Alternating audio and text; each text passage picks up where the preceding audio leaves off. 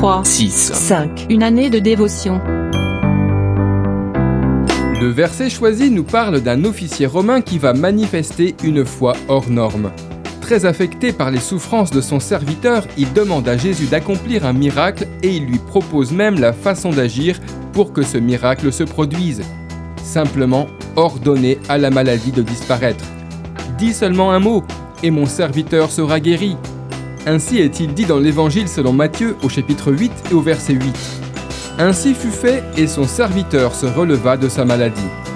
Jésus dit au centenier, Va, qu'il te soit fait selon ta foi. Et à l'heure même, le serviteur fut guéri.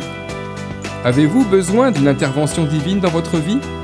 Votre foi est-elle plus grande que votre problème? Croyez-vous qu'une seule parole du Seigneur soit suffisante pour le résoudre? Alors, il est l'heure de vous approcher de Jésus avec la pleine conviction qu'il va intervenir maintenant en votre faveur. Nul doute qu'il va le faire. Un seul mot de sa part suffit. L'Évangile selon Matthieu, chapitre 8, verset 10 nous dit Je vous le dis en vérité, même en Israël, je n'ai pas trouvé une aussi grande foi. D'après le livre 3, 6, 5, Une année de dévotion, de Yanis Gauthier.